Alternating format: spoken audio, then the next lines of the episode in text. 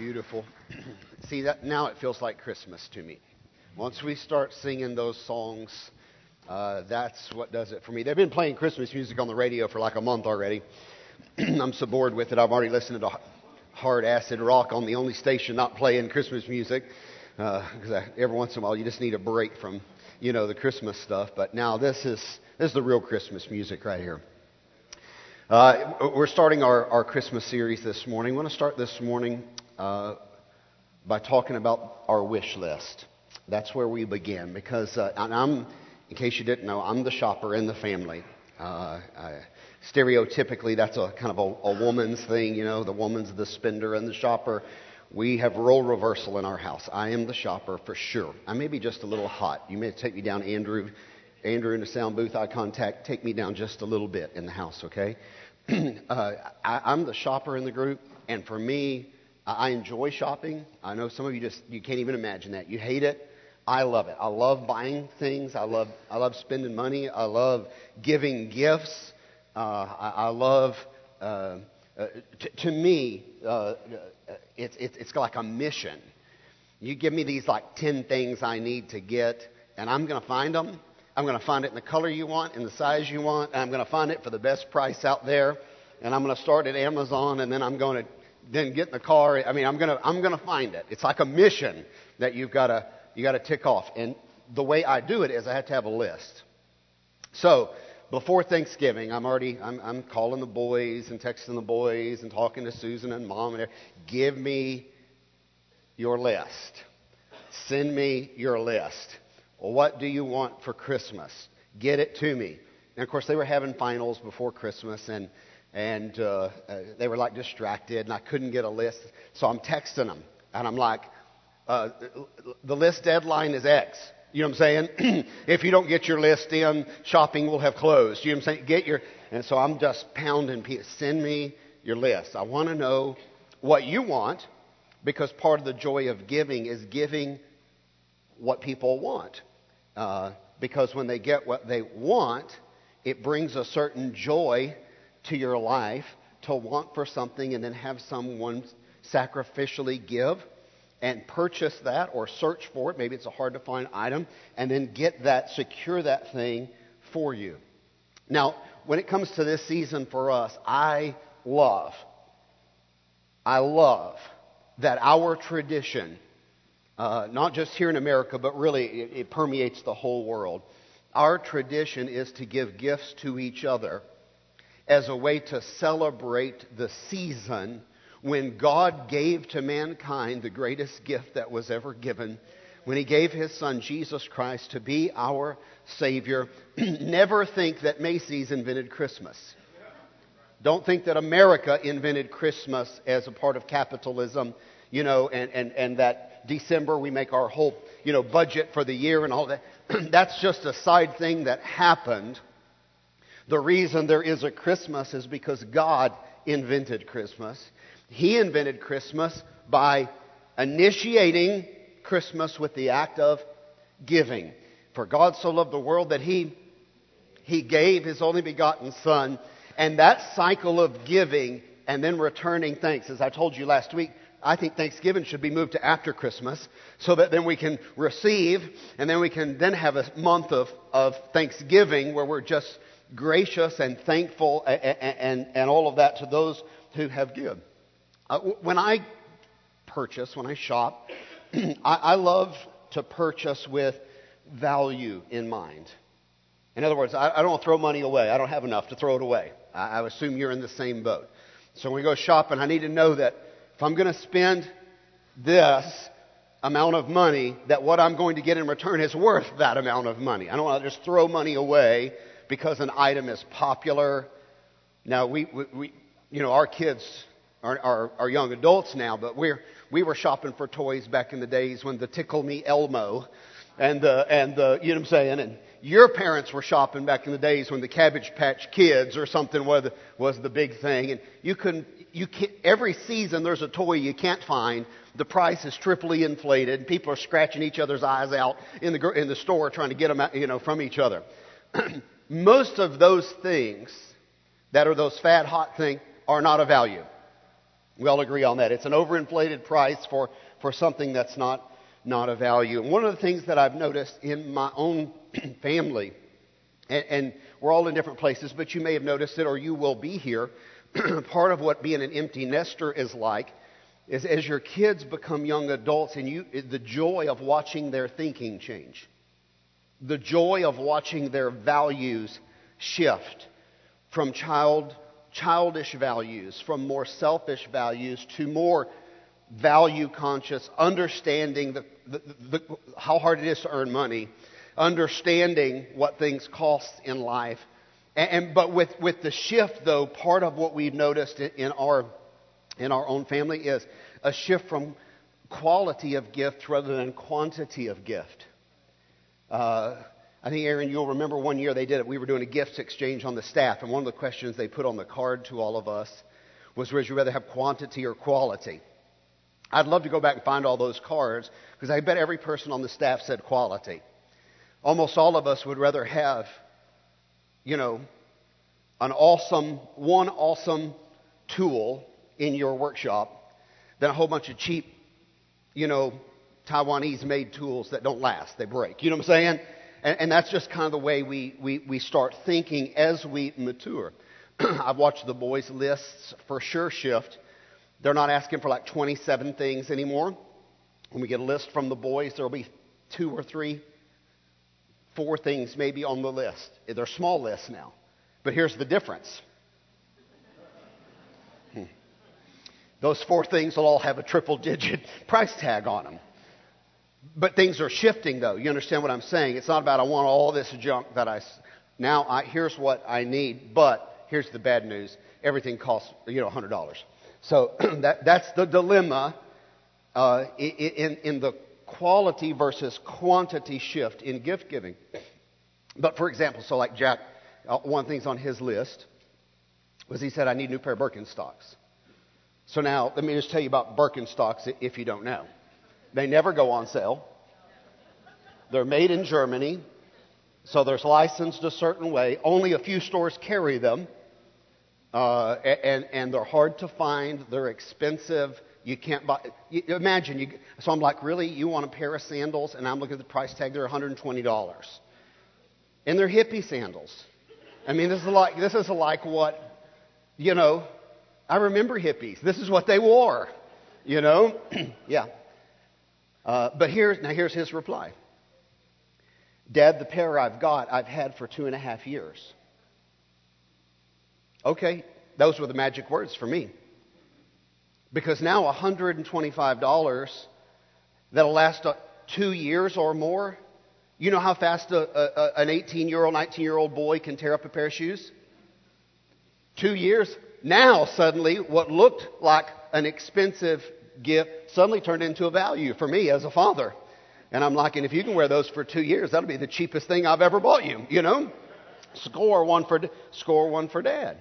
So I hope he's not watching the service. So I went online and I went to, you know, uh, Zappos.com. You know, if you haven't discovered Zappos, you need to. And, you know, you can find what you need and all, and all of that. Now, I'm just saying some of my own illustrations because I've had conversations with the Jareds this week and the Macbeths last week and, and other people during the week. And, and one of the, uh, Tom, Tommy Thompson and I had a conversation about this just a week ago. Many of our cornerstone families are rethinking how they give, how we give to those we love. We're not only rethinking about the quality of the gifts that we're giving, but we're rethinking the quality of the whole experience of giving and receiving. Just rethinking the whole thing. You know, is it about having 400 boxes wrapped under the tree?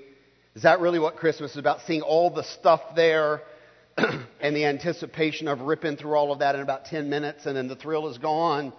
Or is it about something else? Is it about the quality of the experience of giving and receiving and being together? This Christmas, I think we need to revive the idea of giving experiences rather than giving material stuff. I want you to hold on to this for a moment, file it away in your brain. Susan, there's no telling how much stuff we've given to our kids in 20 years. Where is it? Now, I know where it's at. I'll tell you in a minute, but you understand what I'm saying? when we sit with our kids now, who are young adults, around the table and we just talk about life and, and, and, and memories and, you know, I'll tell you what's an interesting thing. Sit down with your children for 10 minutes and ask them about their memories. Tell us what you remember about Christmas past. Tell us what you remember about when we lived at the other house. And tell us what you can retain in your mind. You'll be shocked.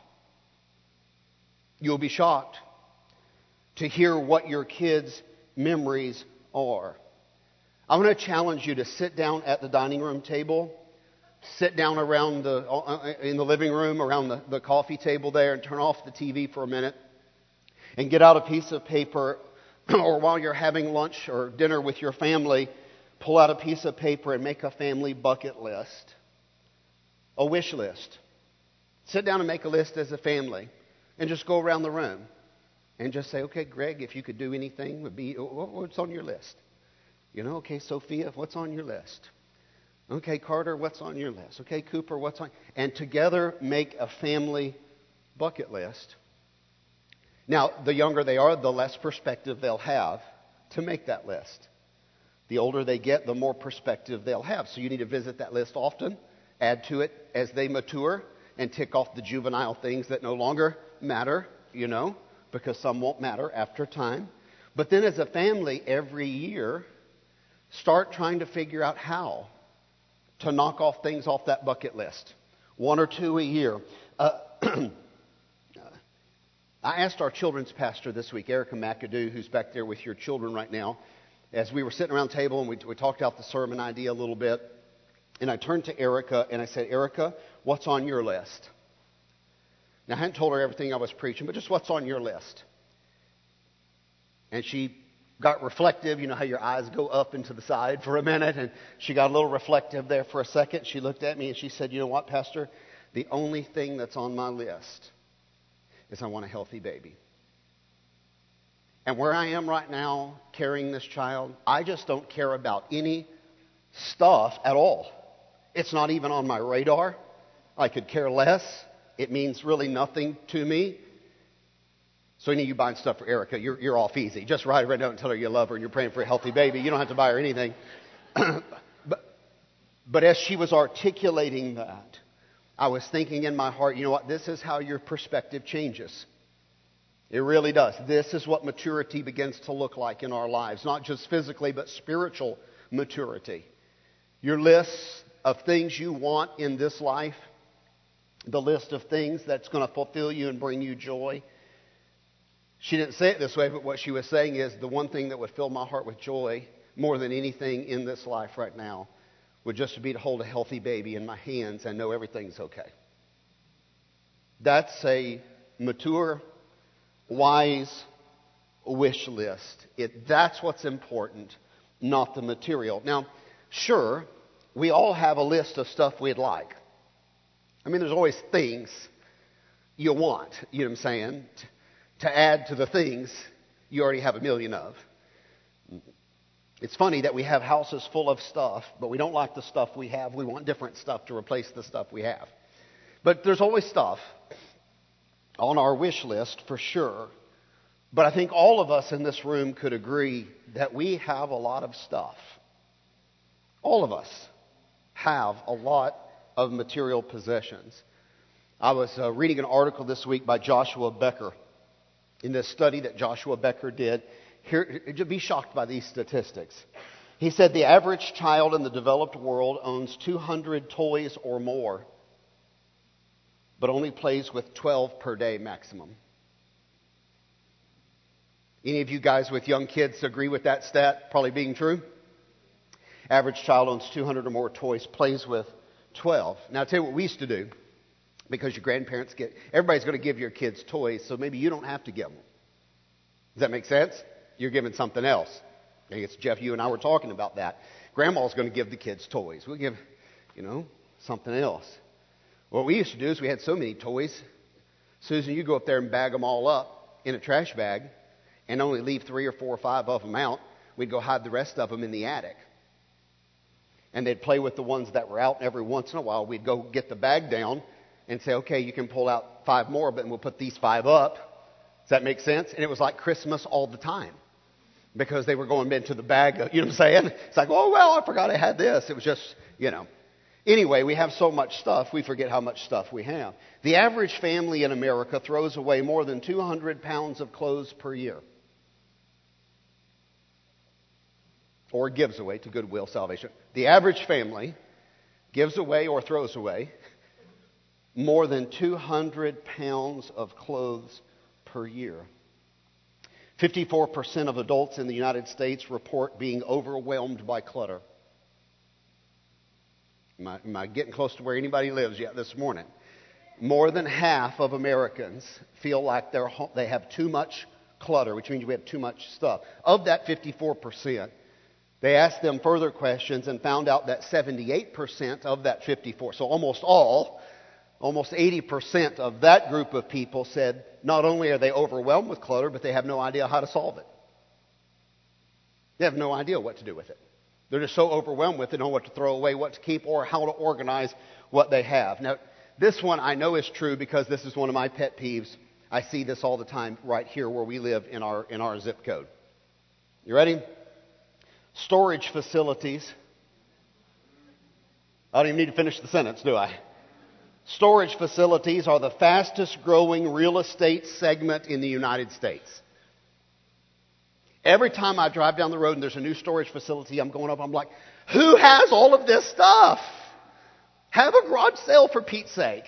You know what I'm saying? Throw it away. We're paying to store stuff that's not worth as much as we're paying to store it. Unless you have a classic Mustang in that storage unit or a GTO from the, you know what I'm saying? I mean, or, or a Corvette. Unless you've got a car in there, what is it you're storing that you're paying $100 a month for 20 years to store? Well, just some junk.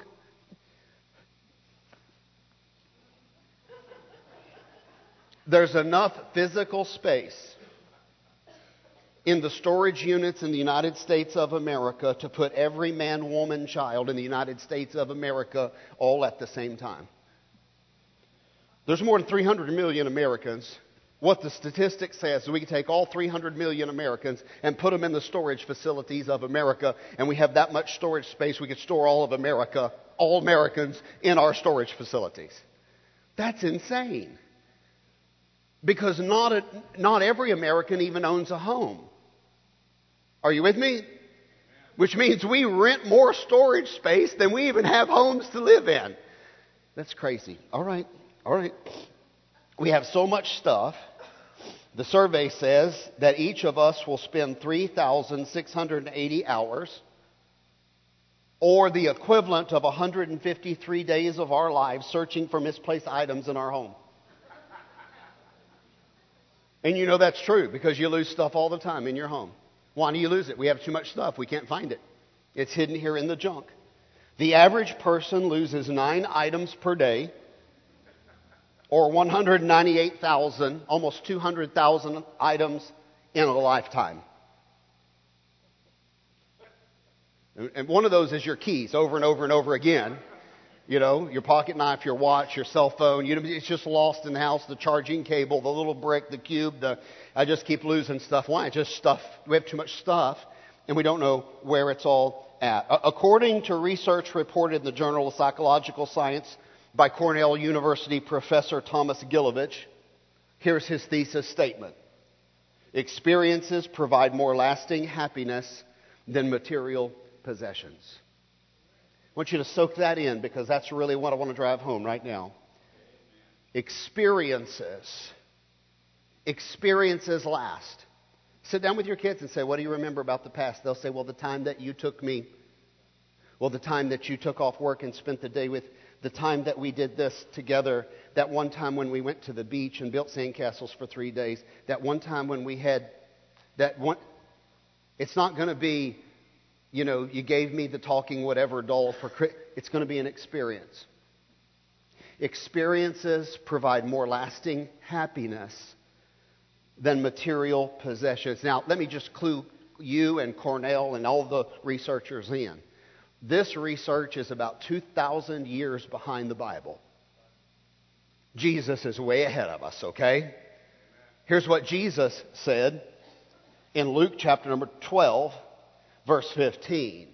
He said to them, Take heed, take care, be on your guard against all covetousness, for one's life does not consist in the abundance of possessions. You know, 2,000 years ago, Jesus gave us the same thesis that Cornell Research did. He said, Stuff won't make you happy. Abundance of possessions, you say, okay, I have more now than my neighbor. What is it, a contest? Is that how we keep score about who's going to be happy and who's not? You've got more stuff? Or, or where is the threshold of junk that you can store to where you finally say, okay, I have three rental units now full of junk. Now I'm happy. I mean, where, where is the line that we can say, I keep accumulating, I can no longer jam even one more sweater in my closet, so now I must be happy? It just doesn't work because experiences provide lasting happiness, not material possessions. And if the secret of life, the secret of happiness in this life was through material gifts, then Jesus would have showed up, called his 12 disciples, and said to them, Now for the next three years, I will bury you in material gifts. For the next three years, I'm going to give, give, give, give, give junk to you, and I'm going to get, buy you uh, backpacks and suitcases, and wherever we travel, you're going to be carrying stuff, and we're going to have to get a rental unit to put all of our stuff in, and I'm going to shower you with stuff. But you know exactly the opposite was true because that's not the key to what an abundant life is really about. Instead, Jesus told his disciples, I'll spend time with you. We'll go on vacation together. We'll eat together. We'll, fellowship together. We'll laugh together. We'll travel together. We'll forever be together. I will build an intimate relationship with you. I'll never leave you. If you need me, I'll always be here for you. Let's pray together. Let's worship together. Let's serve God together. Let's get on mission together. And Jesus said it's the relationship that's going to bring ultimate, lasting joy to your life. He even went further than that. He said, My, Your relationship with me, our relationship with each other, I'm the vine, you're the branches, except you abide in me, you cannot bear fruit. You know, that connection that we have is really the source of happiness and all blessing in your life. Your relationship with Jesus Christ is the means whereby the blessings of God can flow into your life. John 15 is that vine and branches abundant living chapter in your Bible. And in John 15, 7, Jesus said, If you abide in me, and my words abide in you, you can ask whatever you wish, and it will be done for you. If you're connected to me in a relationship, don't worry about the blessings. They'll just flow into your life.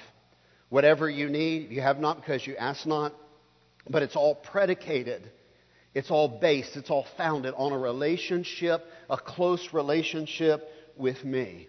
Now, if you've not done so, make your list. Make your list. And in these next few weeks, bring your list to God and say, God, this is what's on my list. Now, let, let, let me quickly take you through three thoughts that I have.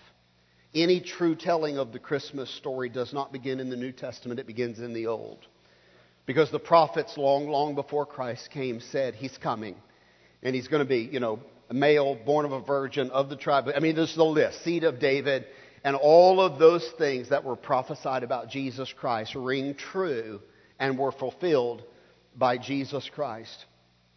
But there's other things in those Old Testament prophecies that also set us up for Christmas because for, for, for, thousands of years, this is what the Jewish world was reading. Israel was reading the prophecies, and from those prophecies, they formulated essentially their wish list. What they were looking for in a, in a, in a Messiah. And so Israel has a wish list. It came from the prophecies. And I don't want to bore you by reading the whole Old Testament, but let me just go to one passage. One passage, Ezekiel chapter 34. And let me just read a few verses about God talking to his people, and you'll see how they developed their, their mental list of what they were looking for in Christmas. When Messiah comes, that's what Christmas is about. That looking for in a, in a, in a, in a Messiah coming. Ezekiel 34, verse 12. Here's what's on their list. As a shepherd seeks out his flock when he is among his sheep that have been scattered, so I will seek out my sheep and I will rescue them from all the places where they have been scattered. So when Israel's reading the Old Testament, here's what they put on their list. Israel said, We want a strong warrior king who will come and rescue us. I will rescue them. Does that make sense? By reading these prophecies, they were saying, okay, we want a strong warrior king, and when he comes, nobody can stand against him, and he will rescue all of us from all of our, all of our enemies. Let me go down to verse 13. And I will bring them out from the peoples and gather them from the countries, and I will bring them into their own land, and I will feed them on the mountains of Israel by the ravines and all the inhabited places of the country. Israel said, We're reading this verse. I will bring the people we want we want an immigration policy for our nation that allows open immigration for all of anyone who is Jewish uh, heritage to be, even if they were captives, and let it to flow freely back into our own national borders. It was on their list. They wanted open borders for Jews to come into the land. The next verse, 14. I will feed them with good pasture on the mountain heights of Israel shall be their grazing land. There they shall lie down in good grazing land on rich pasture. They shall feed on the mountains of Israel. Now, if you come on Wednesday nights and hear mom talking about Psalm 23, you understand this language. On Israel's wish list is they wanted to live in prosperity. They were they had been captives before and they knew what it meant to have an empty belly and go hungry and they said never again. Does that make sense? Anybody in here been poor? You kind of develop this attitude when you get a good job and get out of that poverty. Never again is kind of your attitude. I'll never be hungry again. It's miserable. And so they said, we want to be in prosperity. We want, we want no one to ever go hungry. We want an economy that's booming with opportunity. What a great economy in our country. That's what we want our Messiah to bring to us. The next verse, 16 says, I will seek the lost. I'll bring back the strayed. I will bind up the injured. I will strengthen the weak and the fat and the strong will I destroy. I will feed them in justice. So as Israel read this, they took their pen and they said, let's add to our wish list health care for the sick, health care for everyone, help for the weak, and justice for all. It's reasonable. Let's read a little bit further. Verse 26. I will make the places, I will make them and all the places all around my hill of blessing just this will be a place of blessing.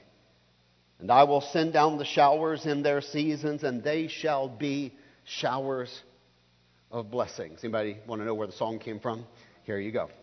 They shall be showers of blessing. Now, Israel got her pen and she sat down with her list, and they said, Add to our list. Here's what we want for Christmas from our Messiah. We want a land that is showered with blessings. 29. I will provide for them renowned plantations so that they shall no more be consumed with hunger in the land and no longer suffer the reproach of the nations. They said, not only do we want abundant food, we want to be respected among the other nations. We want standing in the world community. We want, we want a seat at the United Nations. We, we want to be respected as equal to the other big nations of the world. So, now, just very quickly, let me recap. Basically, here's what they wanted border security, low taxes, freedom of worship, political power, influence among the nations, prosperity, and world peace. You know what? That's just about exactly what Americans want. Is it not? Border security, world peace, never be hungry, live in a land of plenty, have security live in a country where everything is a shower of blessing. You know, when I look at Israel's list, I'm just thinking to myself, deja vu. That looks like America's list, looks like every Miss America pageant I've ever seen. I would like world peace and prosperity and everyone to unicorns and, and rainbows. And I mean, it's just what it looks like. It, it, the list sounds pretty universal. That's Israel's list, and really, for most of the world, maybe even us, that's our list. Now, let me just transition to this. God also has a list. God also has a list. He has a wish list. Now, his list doesn't look very different than Israel's list or our list on the surface. At a casual glance, the lists look very similar.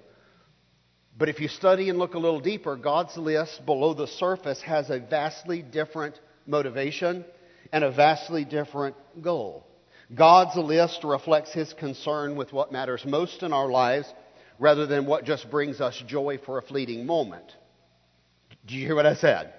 Here's the difference God's list has things on it that are lasting experiential things based in relationships, not just things you rip open and, and it's really cool. Wow, I'm excited. Okay, that's done. It's over with. Does that make sense? It's not fleeting joy. It's not just to consume it upon on, on a moment. God's list reflects what matters most in our life and what concerns God most. God's list is grounded and founded and based always in relationships, a relationship with Him foremost through faith in Jesus Christ, and also, though, a relationship with other people. We talked about last week when we come into worship, it's not about us. Who's it about? Consider one another, that you may stir up one another to love and good works. We gather here this morning to worship God, but we also gather here this morning for our brothers and sisters to be encouraged in the Lord and to grow in their faith and to be challenged and stirred up. See, let me say it to you this way national security is a good thing. I wouldn't want it any other way, would you? National security is a good thing, but God wants us to have eternal security. One is temporary, one's forever. One's temporary, and then you're attacked and you're scared because they always find a way to attack you, even with the greatest military in the world. Fly a plane into a tower, set off a bomb, shoot up a school. They're always going to find a way to terrorize you, even with a strong military. God said, I want you to have something bigger, better on my list. Yes, I want you to be secure, but I want you to live in confidence knowing you have a forever home. I want you to live in eternal security in a relationship with me. And all of you who've been through discipleship know that 1 John 5, 11 and 12 says this is the testimony that God has given to us eternal life, and this life is in His. Whosoever has the, has life. Whosoever has the Son. You have a relationship with the Son. Well, there's where confidence and security, here's the source of the blessings.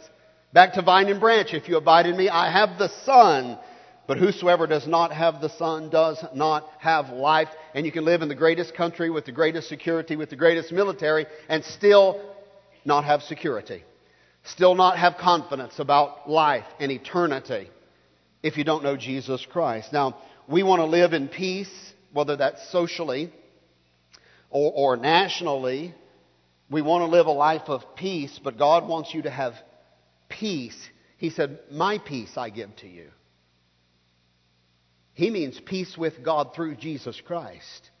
He means you've made peace with God forever by receiving His Son Jesus Christ as your Savior. You have forever made peace with your Heavenly Father. Citizenship's a big deal. And part of what's wrong in America right now is we've raised up now a generation or two or three and another one coming behind them that through the education system have not been taught anything about the value of citizenship. Citizenship is a big deal. It is not a frivolous, trivial matter. And if you think it is, then you ought to try to go be a citizen of another country and just see what the process looks like. Go to Israel and say, I want to immigrate. They'll say, awesome. You have to serve a minimum of three, four, five years in the military to be a citizen of this country. You say, well, I'm, I'm 18. We'll take you. You say, well, I'm 25. Sign them up. Say, well, I'm 30. If you want citizenship, mandatory service in the military. You say, Well, I'm a woman. Mandatory service in the military to become a citizen of this country. It's a big deal. That's why. It's a big deal. It's nothing light or, or cheap or, or frivolous. But you know what? Jesus shows up and he says, I don't want you to be a citizen of the greatest country on earth. Even that can be shaky. I want you to become a citizen of a new kingdom that's not of this earth. I want to write your name in the citizenship log called the Lamb's Book of Life. And I want to make you a citizen of a spiritual kingdom. And your whole mission in life will be to recruit other people for that spiritual kingdom. Because if you had perspective on what life is really about, what you're in right now is just kindergarten. The rest of your life is coming after this life. And what you learn right now in kindergarten is going to determine your position. You're in an internship right now. You're an intern in the kingdom of God. Are you saved? You're an intern in the kingdom of God. You say, Well, I get to heaven, I'm going to be a big deal. Are you? Now, He's got a place in His kingdom for you, but you remember what He told uh, those who wanted to sit on the right and left hand of the Father? He said it shall be given to those who earn it. It's not just going to be given out of favoritism or nepotism or anything else. Be a big deal in the kingdom of God, is what He's saying. That's, that's, that's bigger. Listen, prosperity is wonderful. But Jesus said, I, I, don't want you just to merely have material possessions you can throw in a storage locker somewhere. I, I, w- I would like you to have a life that bears spiritual fruit. Because spiritual fruit isn't temporary, spiritual fruit is eternal. See, the lists are similar, but the, the, the end game is much, much different. God wants to bless you financially. Listen, there's nothing about an equivalence between being poor and holiness. I grew up here in the Baptist South. A lot of people, you know, my dad was a pastor, and I, you often heard deacons saying things like, you know, we'll keep you poor so God can keep you humble. As if being poor somehow makes you more holy. That's nonsense. Read your Bible. God's children in the Bible, from Adam and Eve, are basically the king of the world, so that's not even fair. But go to Abraham, the next character. Abraham's wildly rich. So is his children then. And then Joseph's the prime minister of Egypt. And, and when they finally do leave Egypt after having been enslaved, the Bible says they took the wealth of Egypt with them. You say, how do you know? Because they overlaid the Ark of the Covenant in pure gold. That's how you know. I mean, they had the wealth of Egypt with them. They spoiled the country of Egypt, who was the superpower of the world in the day that God brought them out. You say, well, it ended there. David was crazy rich. Solomon was crazy rich. And on and on the list goes. Daniel's the prime minister of Babylon, chief president of, of, of Babylon. On and on the list goes. You know? You say, well, Jesus was poor. Well, now you get to it. Jesus was poor. But that's why when Jesus showed up, he didn't fit their wish list. Because they were looking for a warrior king with flowing robes who would give them national security and a chicken in every pot and a BMW in every driveway. You say that's what they were looking for in a Messiah, and that's why they missed it. Listen to me. God's, God wants you to be financially blessed. God wants you to, but maybe for a different reason than you want it. You want it to be comfortable and lazy. You, you say you want it so you can be comfortable and more comfortable and more. How comfortable does a person have to be? You see what I'm saying? You already have a king size bed and a, and a La-Z-Boy. I mean, half of you have hot tubs and swimming pools and hammocks. How much more comfort do you need? Want to upgrade to a Tempur-Pedic? Okay, go buy it. But once you get it, how much more do you need then? You see what I'm saying? Where does that end? God wants you to be financially blessed so that the wealth of this world will pass through the hands of His children so that you'll be a conduit of blessing to others. See, if you want to be wealthy for the right reason and you want to be wealthy so that you can be a channel of blessing, if you want, Jesus said, I'd love to make you wealthy, but I want you to be a distribution center. So maybe if you get into the mindset of, I want to be a distribution center for Jesus Christ, maybe then the wealth begins to flow. Does that make sense? Let it pour into your life, but He's not going to pour it into the Dead Sea where nothing happens. But we just keep upgrading mattresses and cars and shoes and, and upgrading and upgrading and upgrading. There's no limit to that. And Solomon, trying that lifestyle, said, It's all vanity. It was a waste of time and money, every bit of it. So what matters? Seek God, have a relationship. Things that last, experiences are more important than stuff. So now Jesus prays over his disciples, and I'm just going to give them to you real quick because I don't have time to read them. My time's about done, but maybe you could go to John 17 later this week. And it's where, right before Jesus goes to the cross, he gets down on his knees and he says, One more parting prayer for my disciples. Let me just tell you what's on his list that they might be one. You guys in the booth, just follow me. That they might be one. Here's what he says Father, I'm praying that they would be one like you and I are one. That means relationship. Susan and I are one. We are one. You know what that means? We're, we're in an intimate, close relationship. We know everything about each other. We experience life together. We do stuff together. We're together in this life. You know what Jesus wants for you? You know what's on his list? That you'd have that kind of relationship with him. That you would never do life without him. That your whole abundance and your whole everything would be about being connected to God and letting God's joy and love and, and things flow through your life. He said, I want them to have joy. He said, Father, I'm coming to you and I'm speaking these things to you that my joy might be fulfilled in them. And by the way, parents, isn't this what you want for your kids? Now, I know you want them to have money and you want them to have a better life than you have, and that's kind of the American thing. But really, pull that all aside. What you're really saying is, I want them to have lasting joy. I do not want to see my kids miserable or hurting or upset. I want my kids to be happy. I want them to live lives filled with joy. It's exactly what Jesus prayed. But he prayed it, see how he prayed, prayed it in a very different, lasting way. And he said they're going to have joy because they're connected to us, God. And being connected to God is about optimism and courage. Remember, we talked about that last week.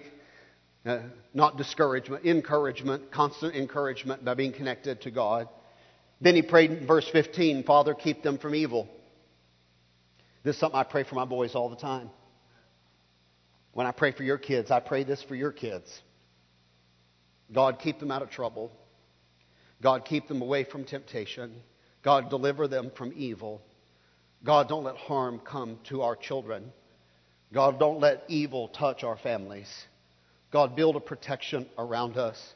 And if no evil has touched your family, then you can thank God that He answers prayers, that no harm has come to your family. As He prays for His disciple, He's not praying for the next fad. He didn't say, God, give them all a really cool horse or a really cool car. He said, Father, verse 22 and 23, I want them to know they're loved. I want them to know they're loved. Father, keep them in your love. Let them feel your love. Do you feel the difference in these lists? It's not just a thing, this is a life, a life thing now. I want my kids, I want my husband, I want my wife, I want my parents, I want my friends, I want my disciples to know that they are loved, not just by me, but God by you. Fill us, shower us, immerse us in your love. Last part of his prayer, verse 24 uh, Father, I desire that they whom you have given me may, may be with me where I am, to see my glory that you have given me because you have loved me before the foundation of the world.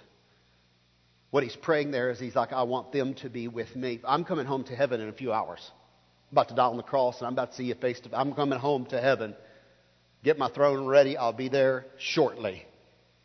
But God, before I leave this earth, I want these people who I love and who I have a relationship to be with me. Now, again, the holidays have taken a different meaning for the empty nesters. Aaron, you can't get any peace and quiet in your house with five kids running around. but over at the Harrell house, it's eerily quiet. Eerily quiet. Is it eerily quiet sometimes at the Smith abode? Brady's there. Okay. All right. Mike and Kim Smith. There you go. It's eerily quiet at the Smith house at times. And you know what? You, you look forward to something different now at the holidays. You say, What do you want? I want to hear the voices of my kids filling the house. Last night, uh, Friday night, uh, Andrew showed up with five of his small group disciples from university. They all piled into the house. They went to the game yesterday. Boomer, by the way. And, uh, but all the UT crowd spent the night at our house uh, Friday night and got up and went to the game. I'm going to tell you what, it was eerily quiet no more. The house was filled with the sounds of people we love. Does that make sense? Jesus is saying, Father, I'm coming home. And I'm going to leave them alone. And they're going to be sad. And I'm going to be sad a little bit. And so here's my prayer I want them to be with me eventually. All together, sitting at the table again. All together. Can you imagine how raucous heaven is going to be? Some of you guys have got a wrong imagination, I'm telling you. you talk about a party.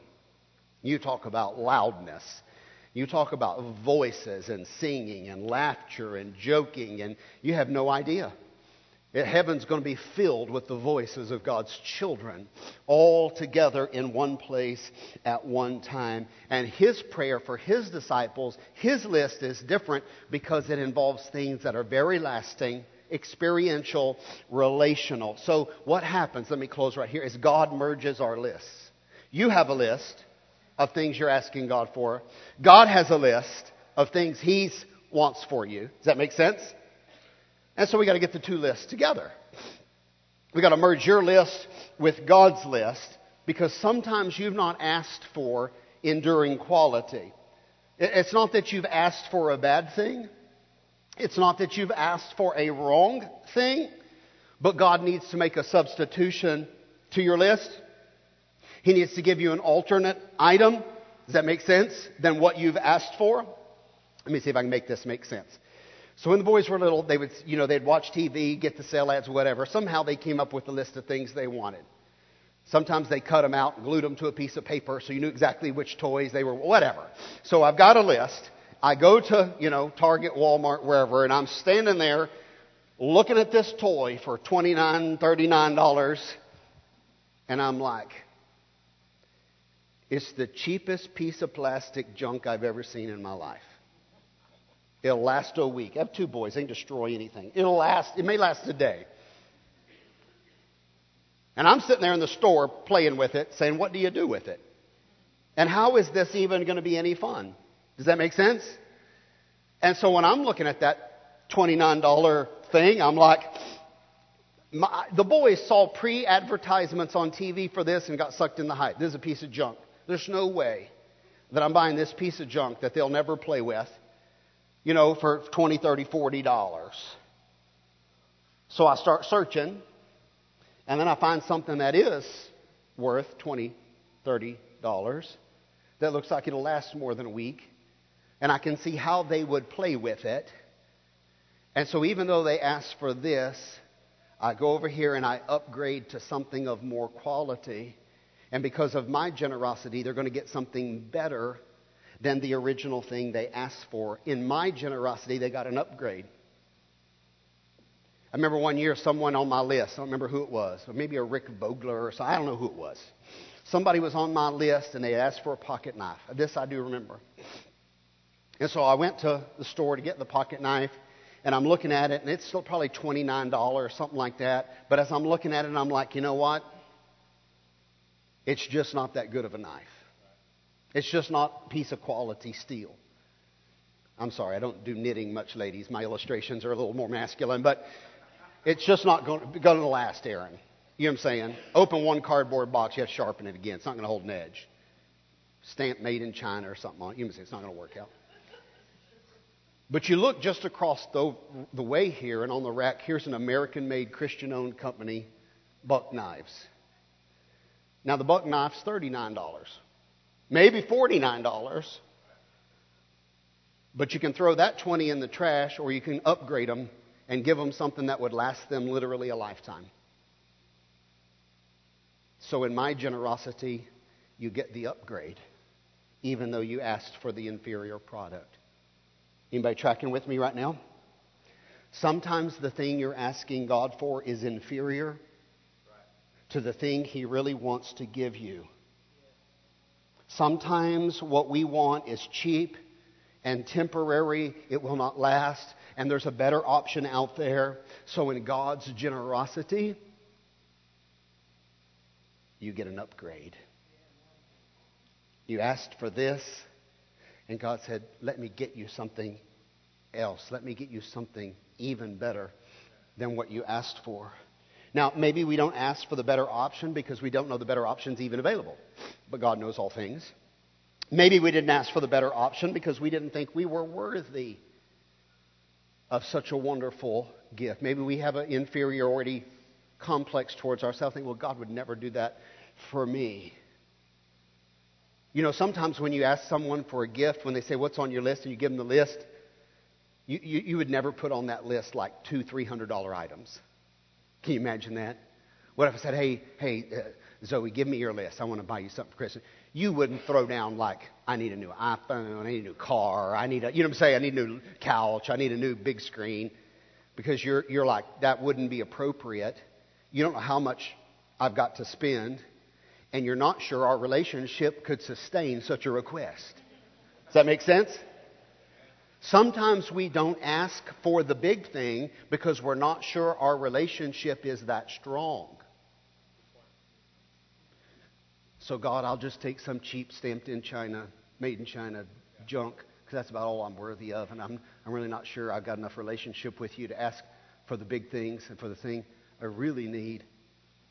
You know what God says? I wish you, have not because you ask not. And if you'd work on your relationship with me a little bit, gosh, you could ask if, I, if your words abide in me, uh, my words abide in you, and you abide in me, you can ask whatever you want. How's that? So what he says is, let's work on our relationship a little thing. That kind of opens up the platinum card to you.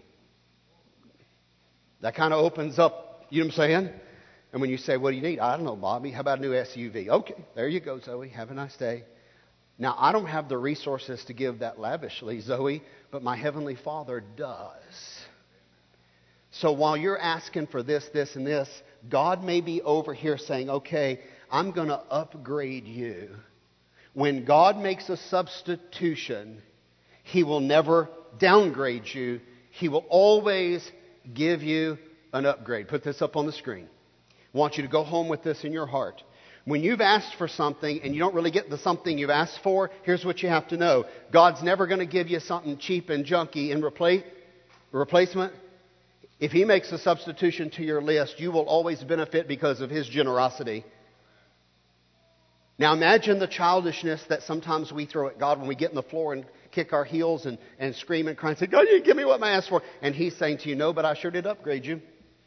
And I can't believe you're crying over that piece of junk that you never going to benefit you anyway. It wasn't going to bless your life. It wasn't going to help your life. And you weren't, it really wasn't going to work out the way you thought it was going to work out for. So rather than giving that junky old job you were praying for, just hold on because I got a good job on the way for you. And rather than crying and squalling and fussing because I didn't give you that man you wanted to marry, or that woman you wanted to marry, I didn't want your life to be uh, hell on earth. I've got a great spouse over here waiting for you. If you just be patient, it's on the way. Does that make sense? Almost every person in this room, I think Garth Brooks or somebody wrote this in a song. Thank God for unanswered prayers. Where God didn't give you the person you thought you wanted when you were 18. You know what I'm saying? Thank God that He's so much better at giving than we are at asking. But here's what you need to know. When God substitutes into your list and gives you the alternate thing instead, you will never get a downgrade. You will always, because of His generosity, get God's upgrade. The more we mature physically and spiritually, the more our lists are going to change. Just like I've watched it happen in the biological development of my children, the more you grow spiritually, you start praying differently. You start asking differently. God's wish list for us foremost relationship with His Son Jesus Christ, through which He can then flow all the blessings of life and eternity into your lives, to grow in relationship, to bear fruit, to make disciples, to be on mission, to live lives filled with optimism and courage, and to take risks for the kingdom of God. God has a big wish list for you. Time would fail me to articulate it. For a moment this morning, what I want you to do is you were all given a gift tag as you came in. There's a pin in about every other seat there. Here's what I want you to do this morning no names, no initials, all anonymous. But I want you to take that gift tag this morning and I want you to write out if I could ask God for anything, this is what I would ask for this morning. This is our exercise. Can you give me just a little bit of house light in the room so they can write?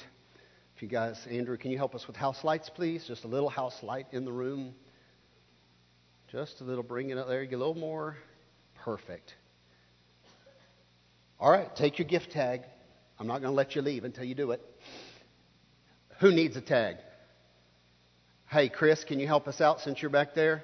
There we go. We got some people coming to help. Awesome. Just hold your hand up. They're coming to you. You're coming to you.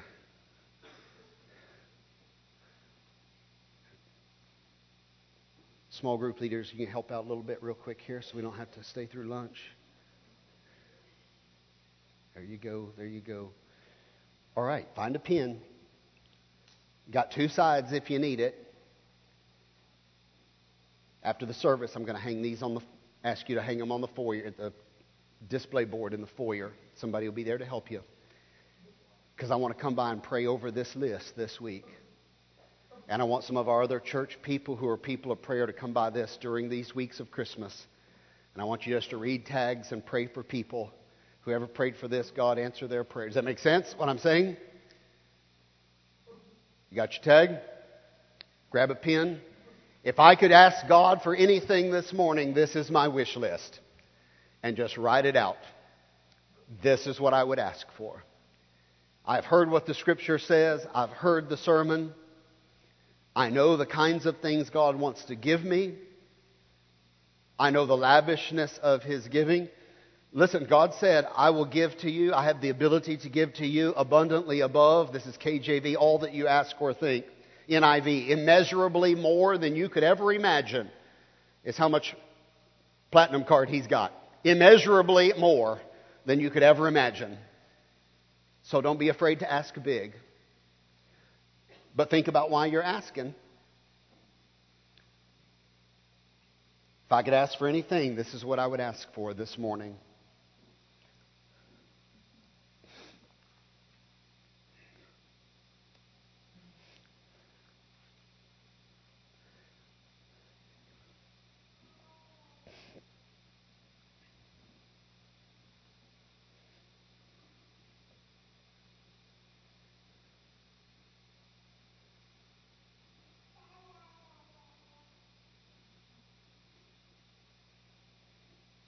Jude's working on his list back there. I can hear him.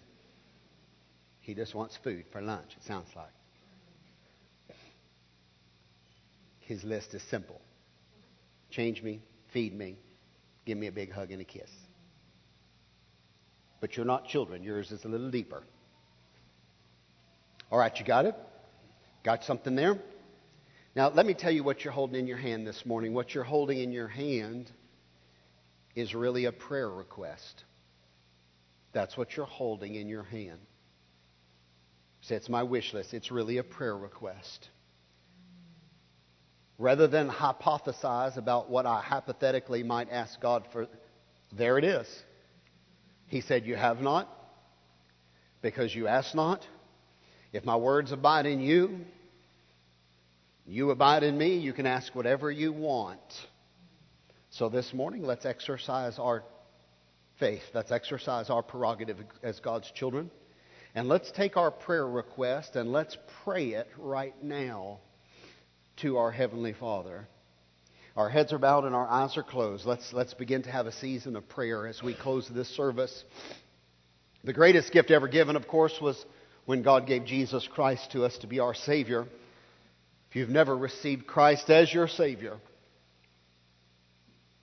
Go ahead and receive the greatest gift of all time and eternity. And open your heart to Christ right now and ask Him to come in. If you don't know how to pray that prayer, pray, Heavenly Father, I acknowledge that I'm a sinner. And I know that I need a Savior. And God, I believe you sent your Son, Jesus Christ, into this world. This is why we celebrate Christmas. He came to live and to die and to be raised from the dead to be my Savior.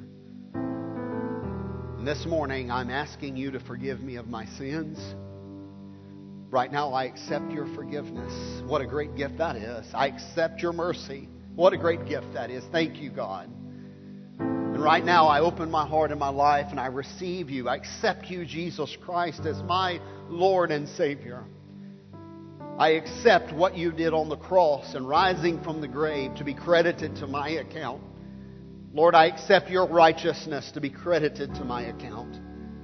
Thank you, God, for loving me and saving me and adopting me into your family today. This is the greatest gift ever given. And this is my prayer. In Jesus' name. While Christians are praying this morning, you have your prayer request in your hand ask. Take your wish list and merge it into God's wish list for you. And begin to pray over what you wrote down and ask God to give it to you.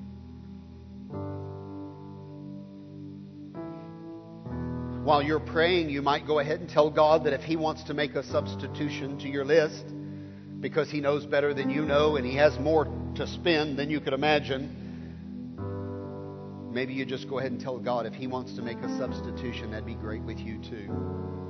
You'd be fine with an alternative, knowing that if He makes a substitution, it'll always be an upgrade for you.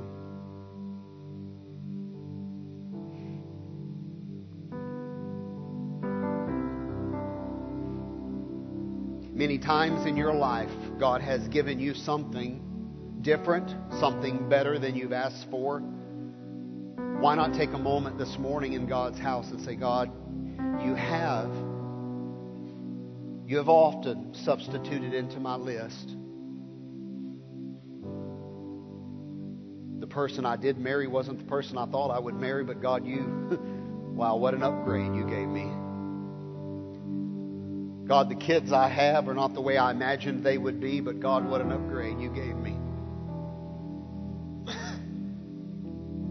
God, the home I have is not what I ever imagined I would have. God, what an upgrade you've given me.